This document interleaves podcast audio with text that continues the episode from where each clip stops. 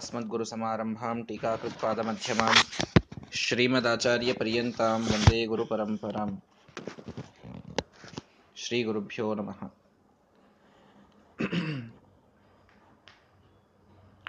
ಸತ್ಯವತಿ ವೇದವ್ಯಾಸರ ನಿಮಿತ್ತಭೂತಳಾದ ತಾಯಿ ಶಂತನುವಿನ ಮಡದಿ ವಿಚಿತ್ರವೀರ್ಯನಿಗೆ ಚಿತ್ರಾಂಗದನಿಗೆ ಜನ್ಮವಿತ್ತಳು. ಅವರು ನಿಸ್ಸಂತಾನರಾಗಿ ತಾವು ಮೃತರಾಗಿ ಹೋದಾಗ, ಕುರುವಂಶದ ಆ ತಂತು ಛೇದವಾಗಬಾರದು ಅನ್ನುವ ಒಂದು ಉದ್ದೇಶದಿಂದ ವೇದವ್ಯಾಸರಿಗೆ ತನ್ನ ತಪಸ್ಸಿನಿಂದ ತಾನೇನು ವರವನ್ನ ವೇದವ್ಯಾಸರಿಂದ ಪಡೆದಿದ್ದಳೋ ಅದನ್ನೇ ನಿಮಿತ್ತ ಮಾಡಿಕೊಂಡು ಪ್ರಾರ್ಥನೆಯನ್ನ ತಾನು ಮಾಡ್ತಾಳೆ. ವೇದವ್ಯಾಸರು ಪ್ರಕಟರಾದರೂ ಏನ್ ಬೇಕು ಅಂತ ಕೇಳಿದರು, ಏನಿಲ್ಲ, ನಿನ್ನ ತಮ್ಮನ ಮಡದಿಯರೊಳಗೆ ಸಂತಾನ ಭಾಗ್ಯವನ್ನು ನೀನು ಕರುಣಿಸಬೇಕು ಅಂತ ಹೇಳ್ತಾಳೆ. ವೈಷ್ಣವ ತಪಸ್ಸನ್ನ ಅವರು ಮಾಡಬೇಕು, ದೇಹ ಪವಿತ್ರವಾಗಬೇಕು, ರಮಾದೇವಿಯನ್ನು ಬಿಟ್ಟರೆ ಯಾರಿಗೂ ನನ್ನ ಅಂಗಸಂಗ ಸಿಗುವುದು ಸಾಧ್ಯವಿಲ್ಲ. ನಿನ್ನ ಪ್ರಾರ್ಥನೆಯಂತೆ ಅವರಲ್ಲಿ ಸಂತಾನವನ್ನು ನೀಡ್ತೇನೆ ನಾನು ಕೇವಲ ದೃಷ್ಟಿ ಮಾತ್ರದಿಂದ, ಆದರೂ ಅವರ ದೇಹ ಇದು ಪವಿತ್ರವಾಗಬೇಕು ಅಂತ ಹೇಳಿದ್ದಾರೆ. ದೇಹ ಪವಿತ್ರವಾಗುವುದಕ್ಕೆ ಅವಳು ವ್ರತ ಮಾಡಿದರೆ, ನೀನು ಋಷಿ, ಸೌಮ್ಯ, ಪುರುಷ, ಇಬ್ಬರಲ್ಲಿ ಹುಟ್ಟುವ ಅತೀ ಸಂಭಾವಿತ ಬಾಲಕ ಅವನೇನ್ ರಾಜ್ಯ ಆಳ್ತಾನೆ? ಬಹಳ ಪ್ರತಾಪಿಯಾದಂತಹ ಶಸ್ತ್ರಾಸ್ತ್ರಗಳನ್ನು ಬಲ್ಲುವಂತಹ ಪರಾಕ್ರಮಿ ಹುಟ್ಟಬೇಕಾಗಿದೆ. ಅಂತಹ ಮಗ ನಮಗೆ ಬೇಕು ಅಂತಂದಾಗ ಹೇಳಿದಳು, ಸತ್ಯವತಿ, ಆಗಲಿ. ಈ ರೀತಿ ಅವಳ ಪ್ರಾರ್ಥನೆ.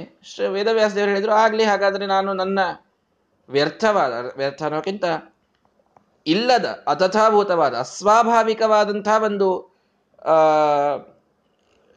ಉಗ್ರ ರೂಪ ನಿಜವಾಗಿ ನನ್ನಲ್ಲಿ ಆ ರೂಪ ಇಲ್ಲ. ಸೌಮ್ಯ ಸ್ವರೂಪನೇ ನಾನು. ಅಂತೂ ಆ ಘೋರ ರೂಪವನ್ನು ಅವಳಿಗೆ ತೋರಿಸ್ತೇನಷ್ಟೇ ಅವಳದನ್ನು ಸಹಿಸಿದರೆ ಅವಳಲ್ಲಿ ಪ್ರತಾಪಿಯಾದ ಮಗನೇ ಹುಟ್ಟಾನೆ ಏನು. ಅಡ್ಡಿ ಇಲ್ಲ ಅಂತ ಹೇಳಿದರು. ಅಂಬಿಕೆಯನ್ನ ಕಳಿಸ್ತಾಳೆ.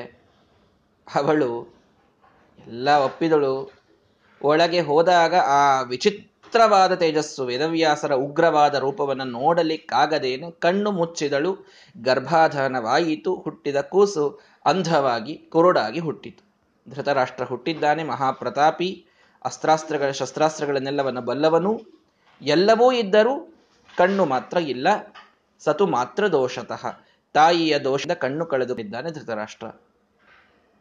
ನಿಜವಾಗಿಯೂ ಭಗವಂತನ ತೇಜಸ್ಸನ್ನ ಬರೆಗಣ್ಣಿನಿಂದ ನೋಡುವುದು ಇದು ಅಸಾಧ್ಯ. ದಿವ್ಯಂ ದದಾಮಿತೆ ಚಕ್ಷುಹು ಪಶ್ಯಮೇ ಯೋಗಮೈಶ್ವರಂ. ಯಾವ ಅಂಬಿಕಾ?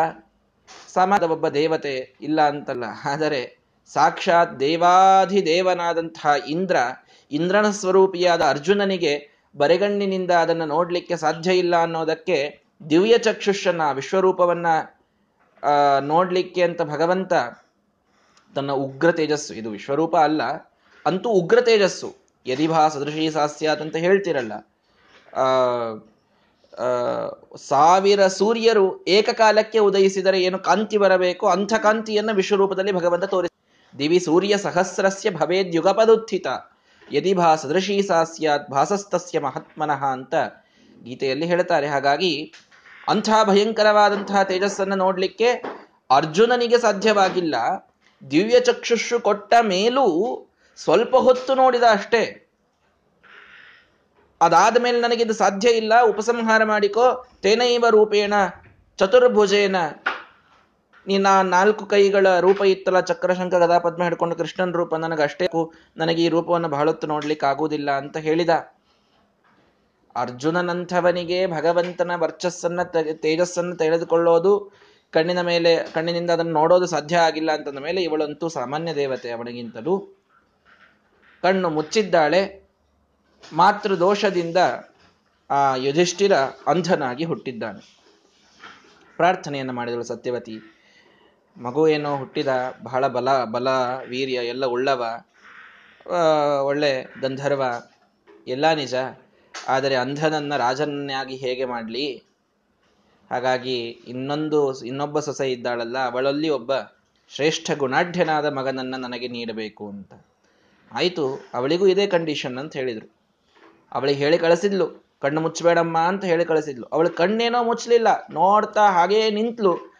ಭಯಗ್ರಸ್ತಳಾಗಿ, ಅತಿಯಾದ ಆ ತೇಜಸ್ಸನ್ನು ಸಹಿಸಲಿಕ್ಕಾಗದೇನೆ ಮೈಯೆಲ್ಲ ಬೆಳ್ಳಗಾಗಿ, ಕಣ್ಣೆಲ್ಲ ಬೆಳ್ಳಗಾಗಿ ಎಲ್ಲವೂ ಕೂಡ ಅವಳು ಅಂಜಿ ನಿಂತಾಗ ಅವಳಲ್ಲಿ ಮೈಗೆ ಬಿಳುಪು ಹತ್ತಿದಂತೆ ಹುಟ್ಟಿದ ಕೂಸು, ಅದುವೇ ಪಾಂಡುರಾಜ, ಪಾಂಡವರ ತಂದೆ. ಆ ಪಾಂಡುರಾಜ ಅಲ್ಲಿ ಹುಟ್ಟುತ್ತಾನೆ ಹೆಸರಿಗೆ ಪಾಂಡು, ಅರ್ಥಾತ್ ಬಿಳುಪು, ಶುಭ್ರತೆ, ಅದನ್ನ ಹೊಂದಿದಂತಹ ವ್ಯಕ್ತಿ. ಮನಸ್ಸು ಮಾತ್ರ ನಿಜವಾಗಿ ಶುಭ್ರ. ದೇಹದಲ್ಲಿ ಬಿಳುಪಿತ್ತು, ಅದು ದೋಷ ಅಂತಾದರೂ ಮನಸ್ಸು ಮಾತ್ರ ಅತಿಶುಭ್ರವಾಗಿ ಇದ್ದ ವ್ಯಕ್ತಿ ಆದ್ದರಿಂದಲೇನೆ ಅವರಲ್ಲಿ ಪೂರ್ವೇಪಿ ಕರ್ದಮ ಪರಾಶರ ಪಾಂಡು ಮುಖ್ಯಾಹ ಯತ್ ಸೇವಯ ಗುಣಗಣಾಢ್ಯಮ ಪತ್ಯಮಾಪುಹು ಅಂತ ನಾರಾಯಣ ಪಂಡಿತಾಚಾರ್ಯರು ಭಗವಂತನ ವಿಶಿಷ್ಟವಾದಂತಹ ಸೇವೆಯಿಂದ ಮಹಾ ಸಾಮರ್ಥ್ಯವನ್ನ ಪಡೆದು ಮಹಾಸಂತಾನವನ್ನ ಪಡೆದವರ ಲಿಸ್ಟ್ ಹೇಳಬೇಕಾದಾಗ ಕರ್ದಮ, ಪರಾಶರ, ಪಾಂಡು ಅಂತ ಹೇಳ್ತಾರೆ. ಅಂದ್ರೆ ಅಷ್ಟು ಭಗವಂತನ ಸೇವೆ ಮಾಡಿ ಸಂತಾನವನ್ನ ಪಡೆದವ. ವಾಯುದೇವರು ಮಗನಾಗಿ ಹುಟ್ಟಬೇಕು ಭೀಮಸೇನ ದೇವರಾಗಿ ಅಂತಂದ್ರೆ ಪಾಂಡುವಿನ ಮಹಾತ್ಮ್ಯ ಸಣ್ಣದು ಅಂತ ತಿಳಿಯಬೇಡಿ. ಪರಾಭಹ ಅನ್ನುವಂತಹ ಮರುತು ಅವನು ಪಾಂಡುರಾಜನಾಗಿ ಹುಟ್ಟಿದ್ದಾನೆ. ಮನಸ್ಸು ನಿಜವಾಗಿಯೂ ಪಾಂಡು. ಅತ್ಯಂತ ಶುಭ್ರವಾಗಿದೆ ಅಂತ ನಾವು ಅರ್ಥ ಮಾಡಿಕೊಳ್ಳಬೇಕು.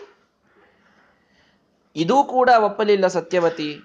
ಇಲ್ಲ, ಆದರೂ ಮತ್ತೆ ಒಂದೇನೋ ರೀತಿಯಲ್ಲಿ ರೋಗಗ್ರಸ್ತನಾದ ಮಗನೇ ಹುಟ್ಟಿದಂತಾಯಿತು. ಒಳ್ಳೆ ಪ್ರತಾಪ ಎಲ್ಲ ಇದೆ. ಒಳಗೆ ವಾಯುದೇವರ ಆವೇಶ ಇನ್ನ ಏನ್ ಮಾಡಬೇಕು? ಆದರೂ ಒಪ್ಪಲಿಲ್ಲ. ಇನ್ನೊಂದು ಕೊನೆಯ ಚಾನ್ಸು ಅಂತ ಹೇಳಿದ್ಲು. ಮತ್ತೊಮ್ಮೆ ನನ್ನ ಹಿರಿಯ ಸೊಸೆಯನ್ನ ಕಳಿಸ್ತೇನೆ ಅಂತಂದ್ಲು. ಆಯಿತು ಅಂತ ಅದಕ್ಕೂ ಒಪ್ಕೊಂಡ್ರು. ವೇದವ್ಯಾಸ ದೇವರು ನೋಡಿ ಸತ್ಯವತಿಯ ಮೇಲೆ ಎಷ್ಟು ತಾವು ಅನುಗ್ರಹವನ್ನು ಮಾಡ್ತಾ ಇದ್ದಾರೆ. ತಾಯಿಯ ಮೇಲೆ ಆ ಒಂದು ಪ್ರೀತಿಯನ್ನು ತೋರ್ತಾ ಇದ್ದಾರೆ.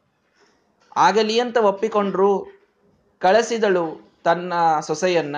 ಆ ಸೊಸೆ ಸ್ವಲ್ಪ ಎಡವಿ ಬಿಟ್ಲು ಏನು ಮಾಡಿದ್ಲು? ನನಗೆ ಮತ್ತೆ ಆ ವರ್ಚಸ್ಸು, ಆ ತೇಜಸ್ಸು ಅದನ್ನು ಸಹಿಸೋದು ಇದು ಸಾಧ್ಯನೇ ಇಲ್ಲ. ನನ್ನ ದಾಸಿಯನ್ನ ಕಳಿಸ್ತೇನೆ ಅಂತ ಒಬ್ಬ ದಾಸಿಯನ್ನ, ಸೇವಕಿಯನ್ನ ಅಲ್ಲಿ ಕೊಟ್ಟು ಕಳಿಸ್ಬಿಟ್ಲು ವೇದವ್ಯಾಸರ ಕಡೆಗೆ. ಅವಳು ಮಾತ್ರ, ಈ ಅದ್ಭುತ ಘೋರ ರೂಪ ಎಲ್ಲ ನೋಡಿದಳು. ಇದೇನ್ ನಿನ್ನ ನಿಜವಾದ ರೂಪವಲ್ಲ? ನೀನು ಆನಂದ ಸ್ವರೂಪಿ, ನೀನು ಜ್ಞಾನಘನ. ನಿನ್ನ ಆ ಪರಮಾನಂದ ಸ್ವರೂಪವನ್ನೇ ನಾನು ಚಿಂತಿಸ್ತೇನೆ ಅಂತ ವೇದವ್ಯಾಸರನ್ನ ನೋಡುವಾಗಲೇನೆ ಪರಮಾನಂದ ಸ್ವರೂಪದ ಒಂದು ಚಿಂತನವನ್ನ ಮಾಡಿಬಿಟ್ಲು. ಹಾಗಾಗಿ ಅಲ್ಲಿ ಹುಟ್ಟಿದಂತಹ ಶ್ರೇಷ್ಠರಾದಂತಹ ವ್ಯಕ್ತಿ ಅವನೇ ವಿದುರ, ಯಾವ ರೋಗವಿಲ್ಲ, ಯಾವ ಭಯವಿಲ್ಲ, ಏನೂ ಇಲ್ಲ. ಅತ್ಯಂತ ಶುದ್ಧನಾದ ವ್ಯಕ್ತಿಗೆ ಜನ್ಮವನ್ನು ನೀಡಿದ್ದಾಳೆ ಆ ಒಬ್ಬ ಸೇವಕಿ. ವೇದವ್ಯಾಸರು ಹೇಳಿದರು, ಭಕ್ತಿಯ ಪರಯ ಇವರೇನು? ಭಕ್ತಿ ಒಂದು ಅವಳಲ್ಲಿ ಇದ್ದದ್ದನ್ನು ನಾನು ನೋಡಿದೆ, ಬೇರೆ ಏನನ್ನೂ ನಾನು ನೋಡಿಲ್ಲ. ಆ ಭಕ್ತಿಯಿಂದ ಅವಳು ಬಂದು ನಿಂತದ್ದರಿಂದ ಶ್ರೇಷ್ಠನಾದ ಮಗನನ್ನ ಅವಳಿಗೆ ದಯಪಾಲಿಸಿದರು. ಯಾರು ಈ ವಿದುರ? ಅನ್ನುವುದನ್ನ ನಿನ್ನೆಯ ದಿನ ಶ್ರೀಮದಾಚಾರ್ಯ ಹೇಳ್ತಾ ಇರೋದನ್ನ ಅಲ್ಲಿಗೆ ಬಂದು ನಿಂತಿದ್ದೇವೆ. ಧರ್ಮರಾಜನೇ ಸ್ವಯಂ ವಿದುರನಾಗಿ ಇಲ್ಲಿ ಅವತಾರವನ್ನ ಮಾಡಿದ ಅಂತ ಕೇಳ್ತಾ ಇದ್ದೇವೆ. ಧರ್ಮರಾಜ ಯಮಧರ್ಮ, ಯಾಕೆ ಅವನು ಶೂದ್ರನಾಗಿ ಹುಟ್ಟಬೇಕಾಯಿತು? ದಾಸಿಯ ಮಗನಾಗಿ ಯಾಕೆ ಹುಟ್ಟಿದ ಯಮಧರ್ಮ? ಒಂದು ಯುಧಿಷ್ಠಿರನಾಗಿ ಕ್ಷತ್ರಿಯನಾಗಿ ಹುಟ್ಟುವವನೇ ಇದ್ದ ಅಂತ ಹುಟ್ಟ್ಯಾನೆ ಅಂತ ಅಂದ್ಕೊಳ್ರಿ. ಅಂತೂ ಶುದ್ರನಾಗಲಿಕ್ಕೆ ಏನ್ ಕಾರಣವಾಯಿತು ಅಂದ್ರೆ ಒಂದು ಶಾಪ ಕಾರಣವಾಗಿದೆ. ಮಾಂಡವ್ಯ ಶಾಪಾತ್ ಯ ಉವಾಹ ಶುದ್ರತಾ ಅಂತ ಶ್ರೀಮದಾಚಾರ್ಯ ಒಂದು ಮಾತು ಹೇಳಿದರು. ಏನು? ಮಾಂಡವ್ಯರ ಶಾಪ, ಮಾಂಡವ್ಯ ಋಷಿಗಳ ಶಾಪವಾಯಿತು ಯಮಧರ್ಮನಿಗೆ. ಯಾಕೆ ಮಾಂಡವ್ಯರು ಬಂದು ಇವನಿಗೆ ಶಾಪ ಕೊಟ್ಟರು ಮಾಂಡವ್ಯರು ಒಂದು ಒಬ್ಬ ಋಷಿಗಳು. ಅವರು ಚೋರೈರ್ಹೃತೇರ್ಥೇಪಿತು ಚೋರಬುದ್ಧ್ಯ ಅಸಂಪ್ರಜ್ಞಾತ ಸಮಾಧಿಯಲ್ಲಿ ಕುಳಿತಿದ್ದಾರೆ, ಭಗವಂತನ ಧ್ಯಾನವನ್ನು ಮಾಡ್ತಾ ಹೊರಗಿನ ಪರಿವೇ ಇಲ್ಲದೇನೆ ಭಗವದ್ಗೀತೆಯಲ್ಲಿ ಧ್ಯಾನ ಯೋಗವನ್ನು ಭಗವಂತ ಹೇಳಿದಂತಹ ಅದ್ಭುತ ರೀತಿಯೊಳಗೆ ತಾವು ಆಸನ ಜಯವನ್ನು ಸಾಧಿಸಿಕೊಂಡು ಎಷ್ಟೋ ಗಂಟೆಗಳಾಗಿವೆ, ಅವರಿಗೆ ಎಚ್ಚರವೇ ಇಲ್ಲ, ಅಸಂಪ್ರಜ್ಞಾತ ಸಮಾಧಿಯಲ್ಲಿ ಭಗವಂತನನ್ನು ಧ್ಯಾನ ಮಾಡ್ತಾ ಕೂತಿದ್ದಾರೆ ಮಾಂಡವ್ಯ ಋಷಿಗಳು. ಅದೇ ಸಂದರ್ಭದಲ್ಲಿ ಕಳ್ಳರು ರಾಜನ ಸಂಪತ್ತನ್ನ ದೋಚಿಕೊಂಡು ಓಡಿ ಹೋಗುವ ಸಂದರ್ಭದಲ್ಲಿ ಹಿಂದೆ ರಾಜ ಭಟರು ಬೆನ್ನಹತ್ತಿದ್ದಾರೆ ತಪ್ಪಿಸಿಕೊಳ್ಳಲಿಕ್ಕಾಗದೇನೆ ಹೇಗಾದರೂ ಎಸ್ಕೇಪ್ ಆಗಬೇಕು ಅಂತ ಎಲ್ಲ ಈ ಅಸಂಪ್ರಜ್ಞಾತ ಸಮಾಧಿಯೊಳಗಿದ್ದಂತಹ ಋಷಿಗಳು ಇವರಿಗೇನು ಗೊತ್ತೇ ಆಗ್ತಾ ಇಲ್ಲ. ಅವರ ಮುಂದೆ ತಂದು ಎಲ್ಲ ಸಂಪತ್ತನ್ನು ತಾವಿಟ್ಟು ಓಡಿ ಹೋಗಿದ್ದಾರೆ ಕಳ್ಳರು. ಇವರೇ ಕಳ್ತನ ಮಾಡ್ಯಾರೆ ಅಂತ ತಿಳ್ಕೊಳ್ಳಿ ಅಂತ. ರಾಜಭಟ್ರು ನೋಡಿಲ್ಲ ಕಳ್ಳ ಯಾರು ಅಂತ. ಮಾಂಡವ್ಯ ಋಷಿಗಳ ಕಡೆಗೆ ರಾಜ ಎಲ್ಲ ಸಂಪತ್ತು ಸಿಕ್ಕಿದೆ. ಅಂದ ಮೇಲೆ ಇವರೇ ಕಳ್ಳತನ ಮಾಡಿದ್ದಾರೆ ಅಂತ ಪಾಪ ಸಮಾಧಿ ಅವಸ್ಥೆಯಲ್ಲಿ ಕೂತ ಋಷಿಗಳನ್ನ ತಂದು ಗಲ್ಲಿಗೇರಿಸಿಬಿಡ್ತಾರೆ. ಗಲ್ಲಿಗೇರಿಸಿಬಿಟ್ರು. ಯಮಧರ್ಮನ ಕಡೆಗೆ ಹೋಗ್ತಾರೆ ಮಾಂಡವ್ಯ ಋಷಿಗಳು. ಜನ್ಮ ಮುಗಿದ ಮೇಲೆ ಯಮಲೋಕಕ್ಕೆ ಹೋಗ್ಬೇಕಲ್ಲ. ಗಲ್ಲಿಗೇರಿಸಿ ಪ್ರಾಣ ಕಳೆದುಕೊಂಡವರು ಪಾಪ ಏನೂ ತಪ್ಪಿಲ್ದೇನೆ. ಯಮಧರ್ಮನಿಗೆ ನ್ಯಾಯವನ್ನು ಕೇಳ್ತಾರೆ. ನೋಡಿ. ಹೇಳ್ತೇವೆ ಹಾಡಿನಲ್ಲಿ ಬಹಳ ಚೆಂದಾಗಿ ಅಂತಕನ ದೂತರಿಗೆ ಕಿಂಚಿತ್ತು ದಯವಿಲ್ಲ ಅಂತ. ನಿಜ. ಆ ರೀತಿ ದಯ ಇಲ್ಲದಂತಹ ಒಂದು ಕೆಲಸ ಅವರಿಗಿದ್ದದ್ದಷ್ಟೇ, ನ್ಯಾಯನಿಷ್ಠರ ಕೆಲಸ. ಅವರು ಸ್ವಾಭಾವಿಕವಾಗಿ ಕ್ರೂರಿಗಳು ಅಂತ ನಾವು ಭಾವಿಸುವಂತಿಲ್ಲ, ದೇವತೆಗಳವರೆಲ್ಲರೂ ಕೂಡ, ದೇವ ಸೇವಕರವರು. ಹಾಗಾಗಿ ಯಮಧರ್ಮನಿಗಂತೂ ಅವ ನ್ಯಾಯದ ಮೂರ್ತಿ, ನ್ಯಾಯಾಧೀಶ. ನಿಜವಾಗಿ ಬಹಳ ಚೆಂದಾಗಿ ನಾವು ಅದನ್ನು ನೋಡಬೇಕು ಅಂದ್ರೆ ಆ ಸತ್ಯಧ್ಯಾನ ತೀರ್ಥ ಶ್ರೀಪಾದಂಗಳು ಸಿವಿಲ್ ಸೂಟ್ ಅಂತ ಒಂದು ಗ್ರಂಥದ ರಚನೆಯನ್ನು ಮಾಡಿದ್ದಾರೆ. ಸಂಯಮಿನಿಪುರ ಅನ್ನೋದೇ ಒಂದು ಕೋರ್ಟು ಆ ಕೋರ್ಟಿನಲ್ಲಿ ಇಬ್ಬರು ವಾದಿಗಳು. ಒಬ್ಬರು ಅದ್ವೈತದ ವಾದ ಹಾಕ್ತಾರೆ ಒಬ್ಬರು ದ್ವೈತವಾದ ಹಾಕ್ತಾರೆ. ಅಲ್ಲಿ ನ್ಯಾಯಾಧೀಶನಾಗಿ ಕೊಡುವಂಥವನು ಯಮ. ಆ ಯಮಧ ಅಂತಹ ಒಂದು ಸೀನ್ ಕ್ರಿಯೇಟ್ ಮಾಡಿ ಒಂದು ಗ್ರಂಥವನ್ನ ಸತ್ಯಧ್ಯಾನ ತೀರ್ಥರು ರಚನೆ ಮಾಡಿದ್ದಾರೆ. ಬಹಳ ಚೆಂದಾಗಿದೆ ಸಿವಿಲ್ ಸೂಟ್ ಆ ಗ್ರಂಥವನ್ನು ಅವಶ್ಯವಾಗಿ ಎಲ್ಲರೂ ಓದ್ರಿ ಒಂದ್ಸಾರಿ. ಕನ್ನಡದೊಳಗೆ ಇದೆ. ಈ ಯಮಧರ್ಮನನ್ನ ನ್ಯಾಯಾಧೀಶನನ್ನಾಗಿ ಕೂಡಿಸುವ ಸಂದರ್ಭದಲ್ಲಿ ಅವನ ಅದ್ಭುತ ಗುಣಗಳನ್ನ ಚೆಂದಾಗಿ ವರ್ಣನೆ ಮಾಡಿದ್ದಾರೆ ಅದರೊಳಗೆ. ಅಂತೂ ನಿಜವಾಗಿ ನ್ಯಾಯವನ್ನ ಒದಗಿಸುವ ದೇವತೆ ಅವನು ಯಮ. ಮಾಂಡವಿಯ ಋಷಿಗಳು ಹೋಗಿ ಪ್ರತಿಭಟನೆ ಮಾಡ್ತಾರೆ ನನಗೆ ಯಾವ ನ್ಯಾಯವನ್ನು ನೀನು ಒದಗಿಸಿದಿ? ಯಾವ ಪಾಪಕ್ಕಾಗಿ ನನಗೆ ಈ ಶಿಕ್ಷೆ? ರಾಜ ಸಂಪತ್ತನ್ನು ನಾನು ದೋಚಿದ್ದುಂಟ? ಇಲ್ಲ. ಯಾವ ಕಳ್ಳತನವನ್ನು ನಾನು ಮಾಡೇ ಇಲ್ಲ. ಅದಕ್ಕಾಗಿ ನನಗೆ ಆ ಶೂಲಾರೋಪಣದ ಶಿಕ್ಷೆ ನೇಲಿಗೆ ಏರಿಸ್ತಾರೆ ನನಗೆ ಅಂತಂದ್ರೆ, ಇದು ನಿನ್ನ ನ್ಯಾಯ ಸರಿಯಾದದ್ದ? ಕರ್ಮಗಳಿಗೆ ಸರಿಯಾದ ಫಲ ಕೊಟ್ಟೆಯಾ ನೀನು? ತಪ್ಪು ಮಾಡಿದಿ ಅಂತ ಹೇಳಿದರು. ಯಾವ ಪಾಪಕ್ಕೆ ನನಗೆ ಈ ಫಲ ಅಂತ ಕೇಳಿದರು. ಮಕ್ಷೀವಧಾದಿತ್ಯವದದ್ ಯಮಸ್ತಂ ಯಮ ಏನು ಹೇಳಿದರು? ನೀನೊಂದು ಸಲ ಮಂಡವ ಋಷಿಗಳು ಯಮ ಹೇಳುತ್ತಾನೆ. ಏನು ಅಂದರೆ, ಒಂದು ಒಂದು ಹುಳು, ಒಂದು ನೊಣ, ಆ ನೊಣವನ್ನ ನೀನು ಕೊಂದ ಪಾಪಕ್ಕಾಗಿ ಇವತ್ತು ನೀನು ಗಲ್ಲಿಗೇರಿಸಲಾಗಿದೆ ನಿನಗೆ ಅಂತ ಹೇಳ್ತಾರೆ ಮಾಂಡವ್ಯ ಋಷಿಗಳು. ನಿನ್ನಿಂದ ಒಂದು ಮಕ್ಷಿವಧ ಒಂದು ನೊಣದ ಸಾವು ಸಂಭವಿಸಿದೆ. ನೊಣ ಹುಳು ನಿನ್ನಿಂದ ಸತ್ತಿದ್ದಕ್ಕೆ ನಿನಗೆ ಗಲ್ಲಿಗೇರಿಸಬೇಕಾಯಿತು ಆ ಪಾಪಕ್ಕೆ ಈ ಒಂದು ಫಲ ನಿನಗೆ ಸಿಕ್ತು ಅಂತ ಹೇಳ್ತಾ ಇದ್ದ. ಬಹಳ ಸಿಟ್ಟು ಬಂದ್ಬಿಡ್ತವ್ರಿ. ಇದು ಯಾವ ನ್ಯಾಯ ಅಂತ ಕೇಳಿದ್ರು ಅವರು. ಆಗಿರಬಹುದು, ಒಂದು ಹುಳು ನನ್ನಿಂದ ಸತ್ತಿರಬಹುದು, ಇಲ್ಲ ಅಂತ ಹೇಳ್ತಾ ಇಲ್ಲ ನಾನು. ಗೊತ್ತಾಗದೆಯೂ ಆಗಿರಬಹುದು. ಅದಕ್ಕೆ ಗಲ್ಲಿಗೇರಿಸುವ ಶಿಕ್ಷೆ, ಇದು ಯಾವ ನ್ಯಾಯ? ಸಾಮಾನ್ಯ ಭೂಮಿಯ ಮೇಲೂ ಇಂಥ ನ್ಯಾಯ ಇಲ್ಲ. ಹುಳು ಯಾರು ಕೊಲ್ತಾರೆ ಅವರನ್ನು ಗಲ್ಲಿಗೇರಿಸ್ರಿ ನ್ಯಾಯ ಭೂಮಿ ಮೇಲೆ ಇಲ್ಲ. ಸಾಮಾನ್ಯ ರಾಜರಿಗೆ ತಿಳಿಯುವಂಥದ್ದು ಇಂಥ ನ್ಯಾಯ ಸರಿಯಲ್ಲ ಅಂತ ಅನ್ನೋದು ನೀನು ಯಮಧರ್ಮನಾಗಿ, ನ್ಯಾಯದ ಮೂರ್ತಿಯಾಗಿ, ಸಮಸ್ತ ದೇವತೆಗಳಿಗೂ ನ್ಯಾಯವನ್ನು ಒದಗಿಸುವ ನ್ಯಾಯಾಧೀಶನಿ ನೀನಾಗಿ ನೀನು ಈ ಒಂದು ಕಾರಣಕ್ಕೆ, ಈ ಒಂದು ಪಾಪಕ್ಕೆ ನನಗೆ ಇಂಥ ನೇಣಿಗೆ ಏರಿಸುವ ಫಲ ಕೊಡುತ್ತೀಯಾ ಅಂತಂತಂದ್ರೆ, ನಿನಗೆ ನಾನು ಶಾಪ ಹಾಕ್ತೇನೆ, ನೀನು ಶೂದ್ರನಾಗಿ ಹುಟ್ಟು ಅಂತ ಮಾಂಡವ್ಯ ಋಷಿಗಳು ಸಿಟ್ಟಿಗೆ ಬಂದು ಯಮನಿಗೆ ಶಾಪವನ್ನ ಹಾಕ್ತಾರೆ. ಯಾಕೆ? ನಾನು ಮಾಡದ ತಪ್ಪಿಗೆ ನೀನು ನನಗೆ ಶಿಕ್ಷೆ ಕೊಟ್ಟೆ, ಅಥವಾ ಆ ತಪ್ಪಿಗೆ ಆ ಶಿಕ್ಷೆ ಇದು ಸರಿಯೇ ಅಲ್ಲ, ಆದರೂ ಆ ಶಿಕ್ಷೆ ಕೊಟ್ಟೆ, ಆದ್ದರಿಂದ ನಿನಗೆ ನಾನು ಶಾಪ ಹಾಕ್ತೇನೆ. ನಿನಗೆ ನ್ಯಾಯ ಒದಗಿಸ್ಲಿಕ್ಕೆ ಬರುವುದಿಲ್ಲ, ನೀನು ಶುದ್ರನಾಗಿ ಹುಟ್ಟು ಅಂತ. ಏನಾಗಿರ್ತದೆ ನಿಜವಾಗಿ? ಏನಾಗಿರ್ತದೆ? ನಾಸತ್ಯತಾ ತಸ್ಯ ಚ ತತ್ರ ಹೇತುತಃ, ಶಾಪಂ ಗ್ರಹೀತುಂ ಸ ತಥೈವ ಚೋಕ್ತ ಅವಾಪ ಶೂದ್ರತ್ವಂ. ಸುಳ್ಳು ಮಾತಾಡಿದ್ರ ಯಮಧರ್ಮರಾಜ? ಅವರ ಹೆಸರೇ ಯಮಧರ್ಮ. ಧರ್ಮ ಇದು ಸತ್ಯದಿಂದ ಬಿಟ್ಟಿರುವುದು ಸಾಧ್ಯವಿಲ್ಲ. ಅರ್ಥ ಮಾಡಿಕೊಳ್ಳಿ.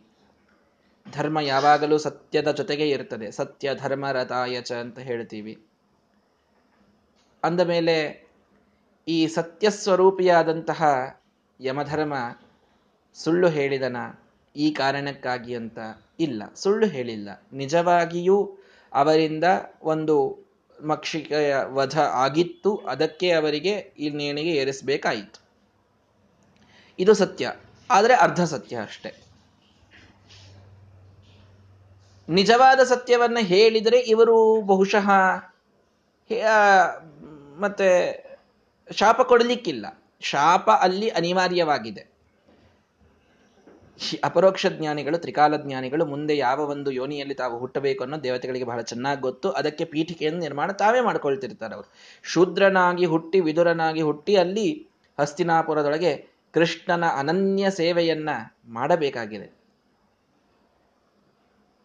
ವಿದುರನ ಮನೆಗೆ ಬಂದ ಕೃಷ್ಣ ಇದರ ದೊಡ್ಡ ಕಥೆಯನ್ನು ಮುಂದೆ ಕೇಳ್ತೀವಿ ನಾವು. ಅಂದ ಮೇಲೆ ಈ ಶಾಪವನ್ನು ಸ್ವೀಕಾರ ಮಾಡಬೇಕಾಗಿದೆ ಅನ್ನೋದಕ್ಕೇನೆ ಆ ಮಾತನ್ನು ಹೇಳಿದ್ದು. ಸುಳ್ಳು ಅಲ್ಲ ಅದು. ಆದ್ರೆ ನಿಜವಾಗಿ ಅವ್ರಿಗೆ ಅಂಥ ಒಂದು ದೊಡ್ಡ ದೋಷ ಅಲ್ವೇ ಅಲ್ಲಲ್ಲ, ಅವರಿಗೆ ಯಾಕೆ ಆ ಶಿಕ್ಷೆ ಆಯಿತು ಅನ್ಲಿಕ್ಕೆ ಮೂಲ ಕಾರಣ ಏನು? ಅಯೋಗ್ಯ ಸಂಪ್ರಾಪ್ತಿ ಪ್ರಯತ್ನ ದೋಷಾತ್. ಶ್ರೀಮದಾಚಾರ್ಯ ಒಂದು ಸೂಕ್ಷ್ಮವಾದಂತಹ ಸಂದೇಶವನ್ನು ಇಲ್ಲಿ ಕೊಡ್ತಾರೆ. ಏನು ಅಂದ್ರೆ, ಈ ಮಾಂಡವ್ಯ ಋಷಿಗಳು ಏನ್ ತಪ್ಪು ಮಾಡಿರ್ತಾರೆ? ನೊಣ ಕೊಂದದ್ದು ಅದು ದೊಡ್ಡ ತಪ್ಪಲ್ಲ. ಮತ್ತೆ ಆ ಕಳ್ಳತನ ಅಂತೂ ಪಾಪ ಅವ್ರು ಮಾಡೇ ಇಲ್ಲ. ಒಂದು ತಪ್ಪು ಮಾಡಿರ್ತಾರೆ ಅವ್ರು. ಏನು ಅಂದ್ರೆ, ತಮಗೆ ಯಾವುದು ಅಯೋಗ್ಯವೋ ಅದು ಸಿಗಬೇಕು ಅನ್ನುವುದಕ್ಕಾಗಿ ಪ್ರಯತ್ನ ಮಾಡ್ತಾ ಇರ್ತಾರೆ. ಇದು ಒಂದು ಅವ್ರು ಮಾಡಿದ ತಪ್ಪು. ಏನ್ ತಪ್ಪ್ರಿ ಅದು ಮಾಡಿದ್ದು ಅಂತಂದ್ರೆ, ಇವರು ಸಮಾಧಿ ಅವಸ್ಥಾ ಒಳಗೆ ಹೋಗಿ ಧ್ಯಾನ ಮಾಡಿ, ತಪಸ್ ಮಾಡಿ ಏನ್ ಪ್ರಾರ್ಥನಾ ಮಾಡ್ತಾ ಇರ್ತಾರೆ ದೇವರಿಗೆ ಅಂದ್ರೆ, ನಾನು ವಸಿಷ್ಠ ಋಷಿಗಳಿಗೆ ಸಮಾನನಾಗಬೇಕು ಅಂತ ಪ್ರಾರ್ಥನೆ ಮಾಡ್ತಿರ್ತಾರೆ. ಅವರ ಯೋಗ್ಯತಾ ಅದಲ್ಲ ಅನ್ನೋದು ಗೊತ್ತಿರ್ತದೆ, ಮತ್ತೆ ಯೋಗ್ಯತಾಭಿಜ್ಞರೌದು ಇದನ್ನ ಅರ್ಥ ಮಾಡ್ಕೊಳ್ರಿ. ಅವರ ಅಪರೋಕ್ಷ ಜ್ಞಾನಿಗಳು ಅವರಿಗೆ ಸ್ವಂತ ಯೋಗ್ಯತಾ ಗೊತ್ತು. ತಮ್ಮ ಯೋಗ್ಯತಾ ಗೊತ್ತಿದ್ದಾಗ ತಾವು ವಸಿಷ್ಠರ ಸಾಮ್ಯವನ್ನ ಪಡೆಯುವುದು ಸಾಧ್ಯವೇ ಇಲ್ಲ ಅನ್ನೋದು ಕನ್ವಿನ್ಸ್ಡ್ ಇದ್ದಾರೆ. ತಮ್ಮ ಯೋಗ್ಯತಾ ಗೊತ್ತಿದೆ ಅಂತಂದ ಮೇಲೆ ವಸಿಷ್ಠರಾಗೋದು ಮತ್ತೆ ಇನ್ನು ಯೋಗ್ಯತಾ ಬದಲಾಗ್ತದ? ಅನಾದಿ ಕಾಲದ್ದು ಯೋಗ್ಯತೆ. ನಮ್ಮ ಶಾಸ್ತ್ರ ನಿಮಗೆ ಎಲ್ಲ ಚೆನ್ನಾಗಿ ಗೊತ್ತಿದೆ. ಸರ್ವಥಾ ಯೋಗ್ಯತೆಯಲ್ಲಿ ಬದಲಾವಣೆ ಆಗುವುದಿಲ್ಲ. ಯೋಗ್ಯತಾ ತಕ್ಕಷ್ಟು ಸಿಂಟೆಕ್ಸ್ ಸಾವಿರ ಲೀಟರ್ ಇದ್ರೆ ಸಾವಿರ ಲೀಟರ್ ನೀರು ತುಂಬಬೇಕು. ಹಾಗೆ ನಮ್ಮ ಯೋಗ್ಯತಾ ತಕ್ಕಷ್ಟು ಜ್ಞಾನ ಭಕ್ತಿ ವೈರಾಗ್ಯಗಳನ್ನು ತುಂಬುತ್ತಾ ಹೋಗೋದಷ್ಟೇ ನಮ್ಮ ಸಾಧನ. ಹೊರತು ಯೋಗ್ಯತೆಯನ್ನ ಜಾಸ್ತಿ ಮಾಡ್ಕೊಳ್ಳೋದು ಸಾಧನ ಅಲ್ಲ. ಇದನ್ನ ಅರ್ಥ ಮಾಡ್ಕೊಳ್ರಿ.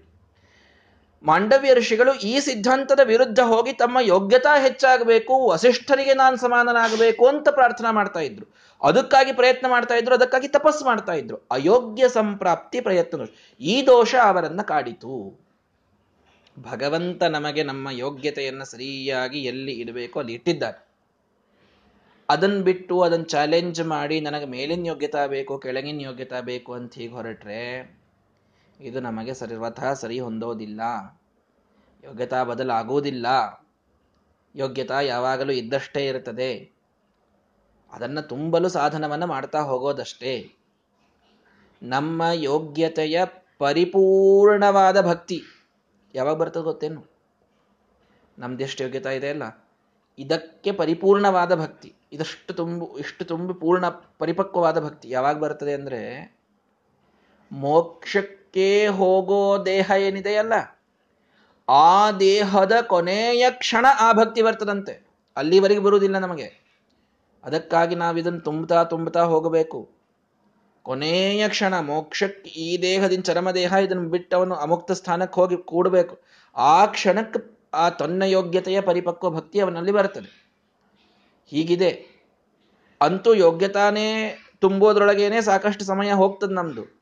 ಅಂಥದ್ದು ನನ್ನ ಯೋಗ್ಯತಾ ಮೀರಿ ನಾನು ಏನಾದರೂ ಪ್ರಯತ್ನ ಮಾಡೋದು ಅಂತಂದ್ರೆ, ಭಾಳ ಜನ ಮಾತನಾಗ ಹೇಳ್ತಿರ್ತಾರೆ, ಏ ನಮ್ಮ ಯೋಗ್ಯತಾ ಮೀರಿ ಮಾಡಿಯವ್ರಿ ಅಂತ. ಯೋಗ್ಯತಾ ಮೀರಿ ಏನು ಮಾಡ್ತಾರ್ರಿ?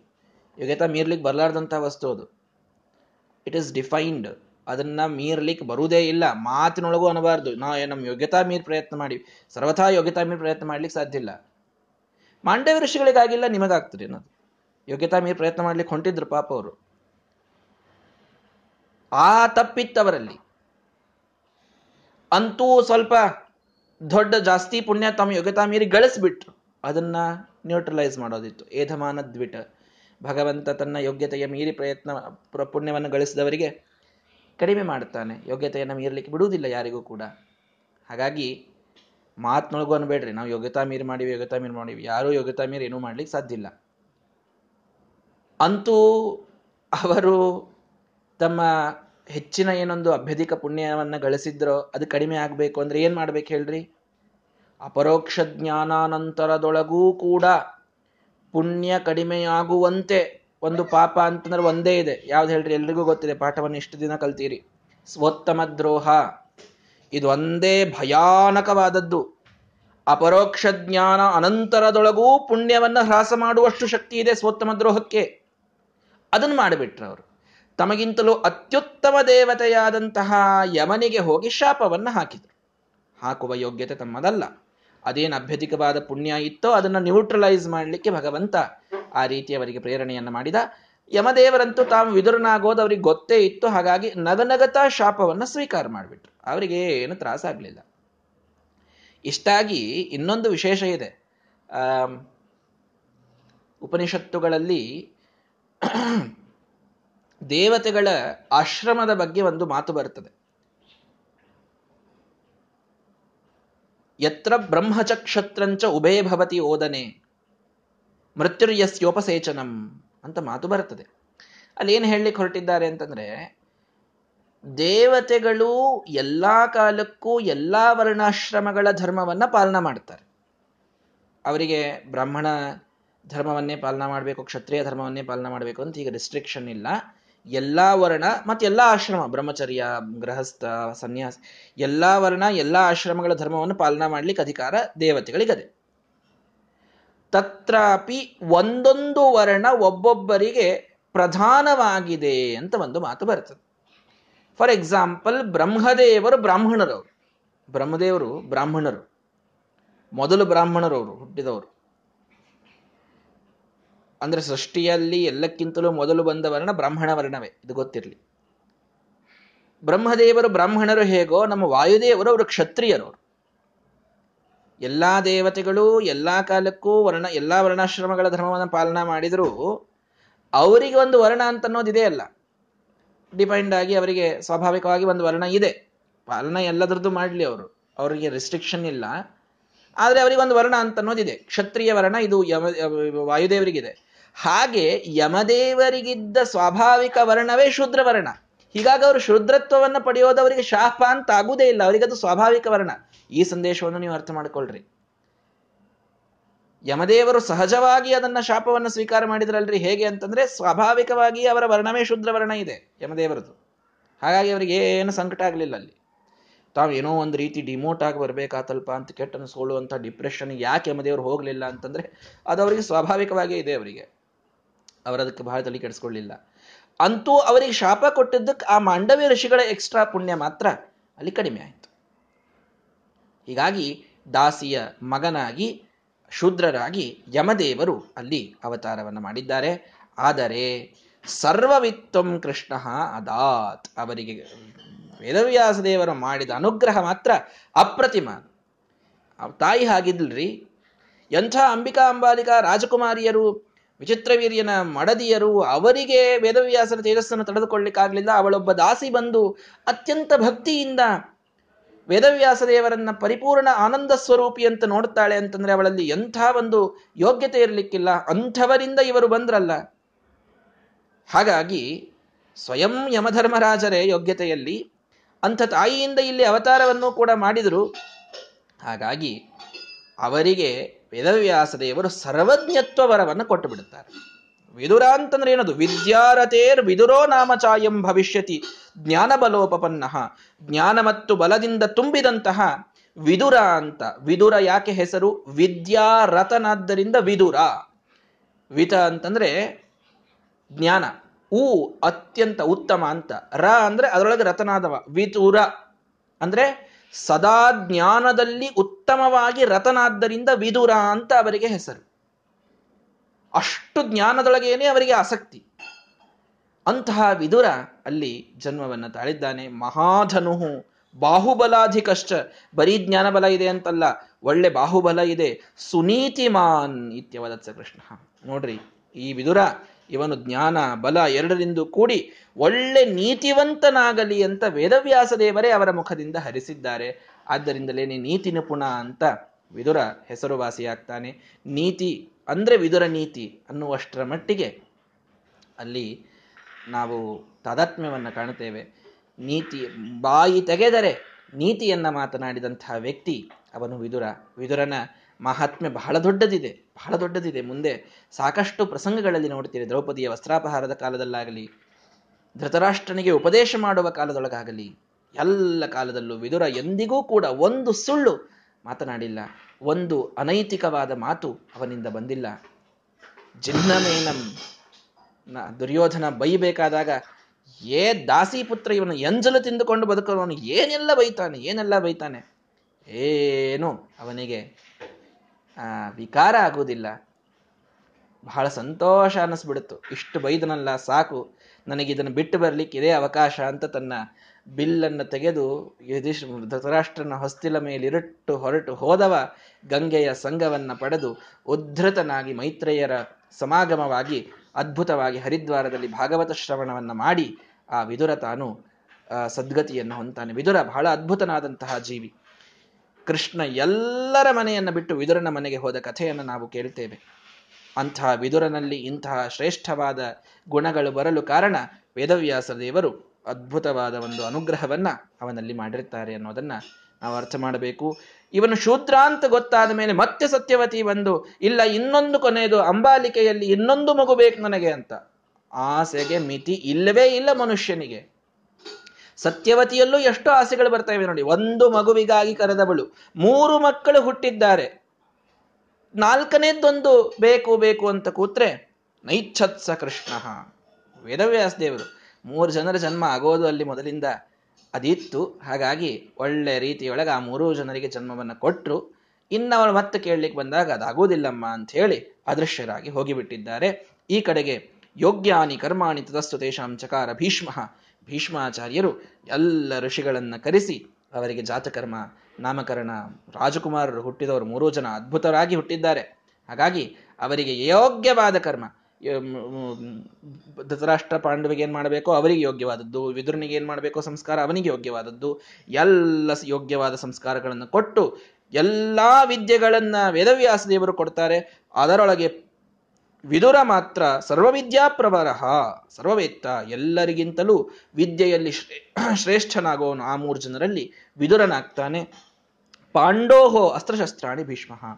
ಪಾಂಡುರಾಜನಿಗೆ ಭೀಷ್ಮಾಚಾರ್ಯರು ಭಾರೀ ಅಸ್ತ್ರಶಸ್ತ್ರಗಳ ವಿದ್ಯೆ. ತಾವೇನು ಪರಶುರಾಮ ದೇವರಿಂದ ಪಡೆದುಕೊಂಡು ಬಂದಿದ್ರೋ ಆ ಅಸ್ತ್ರಶಸ್ತ್ರ ವಿದ್ಯೆಯನ್ನ ಪಾಂಡುರಾಜನಿಗೆ ಅವರು ಕೊಡ್ತಾರೆ. ಹೀಗಾಗಿ ಆ ಪಾಂಡುರಾಜ ಸಮಸ್ತವಾದ ಅಸ್ತ್ರವಿದ್ಯೆಯನ್ನ ತಾನು ಅವರಿಂದ ಪಡೆದುಕೊಂಡು ಪೃಥ್ವೀಮಖಿಲಾಂ ಜಿಗಾಯ, ಧನುರ್ಧರನಾಗಿ ಇಡಿಯಾದ ಪೃಥ್ವಿಯನ್ನ ತಾನು ಗೆದ್ದು ಬಂದ ಅಂತ ನಾವು ಕೇಳ್ತೇವೆ. ಹಾಗಾಗಿ ಆ ಪಾಂಡುರಾಜ, ಧೃತರಾಷ್ಟ್ರ ಮತ್ತು ವಿದುರರ ಈ ಸುಂದರವಾದಂತಹ ವೃತ್ತಾಂತವನ್ನ ನಮಗೆ ಶ್ರೀಮದಾಚಾರ್ಯರು ಬಹಳ ಮಾರ್ಮಿಕವಾಗಿ ಇಲ್ಲಿ ತಿಳಿಸಿಕೊಡ್ತಾರೆ. ಮುಂದೆ ಇವರೆಲ್ಲರೂ ಯಾರ್ಯಾರ ಮದುವೆಯಾದರೂ ಇವರ ಕಲ್ಯಾಣ ಹೇಗಾಯಿತು ಅನ್ನುವುದು ಮುಂದಿನ ವಾದ. ಅಂತೂ ಒಂದು ವಿಶೇಷವಾದ ಸಂದೇಶವನ್ನು ನಾವು ತಿಳಿದುಕೊಳ್ಳಬೇಕು. ಅಯೋಗ್ಯ ಸಂಪ್ರಾಪ್ತಿ, ಯೋಗ್ಯತೆಯನ್ನ ಮೀರಿ ನಾವೇನಾದರೂ ಪ್ರಯತ್ನ ಮಾಡ್ತೇವೆ.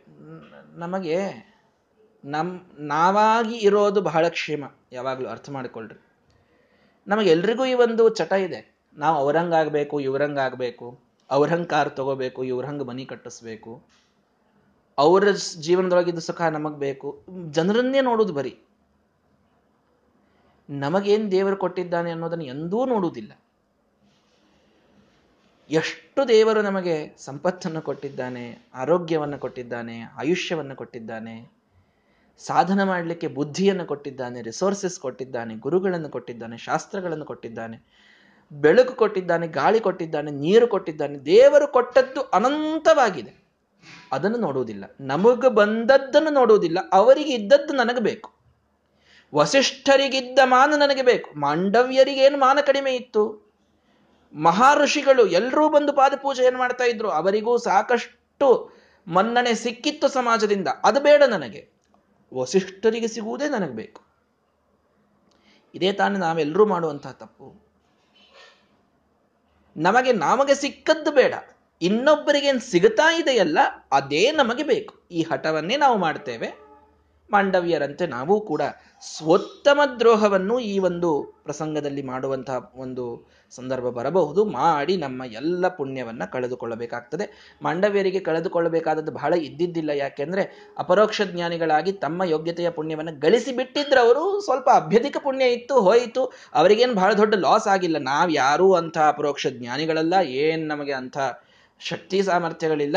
ನಾವು ಮಾತ್ರ we will be at the great loss ನಾವೇನಾದರೂ ಇನ್ನೊಬ್ಬರಿಗೆ ಕಂಪೇರ್ ಮಾಡಿಕೊಂಡು ನಮಗೆ ಅದೇ ಬೇಕು ಅಂತ ದೇವರೊಳಗೆ ಹಠ ತೊಟ್ಟರೆ ನಮಗೆ ಕೊಟ್ಟಿದ್ದನ್ನು ಎಂದಿಗೂ ಕೂಡ ನೋಡದೇನೆ ಅದಕ್ಕಾಗಿ ಕೃತಜ್ಞತೆಯನ್ನು ಭಗವಂತನಿಗೆ ಅರ್ಪಣೆ ಮಾಡದೇ ಇದ್ದರೆ ನಾವು ಮಾತ್ರ ಬಹಳ ದೊಡ್ಡ ಪಾಪಕ್ಕೆ ಗುರಿಯಾಗ್ತೇವೆ. ಅದಾಗಬಾರದು ಜೀವನದಲ್ಲಿ. ನಮಗೆ ಕೊಟ್ಟದ್ದನ್ನು ಭಗವಂತ ಏನು ಕೊಟ್ಟಿದ್ದಾನೋ, ಕೊಟ್ಟ ಭಾಗ್ಯವೇ ಸಾಕೋ ಶ್ರೀ ಕೃಷ್ಣನ ದಯೆ ಬೇಕು ಅಂತ ದಾಸರು ಹೇಳಿದಂತೆ ಅಷ್ಟರಲ್ಲಿ ಸಂತೃಪ್ತರಾಗಿರುವಂತಹ ಒಂದು ಬುದ್ಧಿ ನಮ್ಮಲ್ಲಿ ಬರಬೇಕು. ಇನ್ನೊಬ್ಬರನ್ನು ಕಂಪೇರ್ ಮಾಡಿಕೊಂಡು ಎಂದಿಗೂ ನಿಮ್ಮ ಜೀವನದಲ್ಲಿ ಅವರಿಗೆ ಇದ್ದದ್ದು ನಮಗೆ ಬೇಕು ಅಂತನ್ನುವುದನ್ನು ಬಯಸುವುದು, ಅದನ್ನು ಮಾಡೋದು ಬೇಡ. ಇದೇ ಮುಖ್ಯವಾದ ಸಂದೇಶ ಮಂಡವಿಯರ ಜೀವನದಿಂದ ವಿದ್ಯುರನ್ನ ಜನ್ಮ ವೃತ್ತಾಂತದಿಂದ ನಮಗೆ ಶ್ರೀಮದಾಚಾರ್ಯ ತಿಳಿಸಿಕೊಡ್ತಾ ಇದ್ದಾರೆ ಅನ್ನೋದನ್ನು ತಿಳಿದುಕೊಳ್ಳೋಣ. ನಾಳೆ ಮತ್ತೆ ಪಾಠವನ್ನು ಮುಂದುವರಿಸೋಣ. ಶ್ರೀ ಕೃಷ್ಣಾರ್ಪಣಮಸ್ತು ಹರಯೇ